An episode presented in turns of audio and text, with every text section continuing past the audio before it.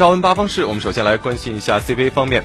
昨晚 CBA 联赛第七轮展开了争夺，上海男篮回到主场迎战苏州肯迪亚。那么上海队的里根因为膝盖积水高挂免战牌，而对手的小外援布莱克尼同样因伤休战。尽管苏州单外援出战，比赛还是到最后一节的后半段才分出了胜负。大鲨鱼最终以九十九比九十二取得胜利。莫泰尤纳斯砍下了二十三分、十八个篮板、三次助攻；纳纳利贡献了十九分、两次助攻；罗汉琛十七分、五次助攻；罗旭东十三分、三个篮板、五次助攻，拿到了三次抢断。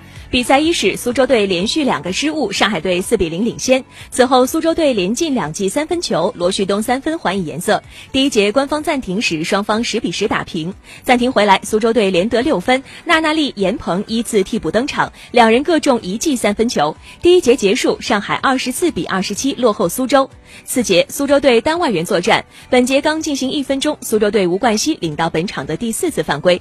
本节双方交替得分，分差始终没有被拉开。半场结束，上海九世四十七比四十六领先苏州肯迪亚。下半场，莫泰一条龙反击上篮得手，但随后四罚中一。苏州队的拉杜利查、侯一凡联手贡献了五分，李秀斌指导被迫叫了暂停。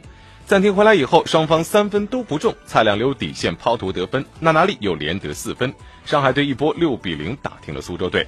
此后双方你来我往，本节结束以后，上海九是以六十七比六十九落后两分。最后一节，莫泰尤纳斯的挑篮得手，金明星上篮造成犯规，两罚中一。苏州队方面则是史鸿飞同样两罚中一，双方的比分打成了七十比七十平。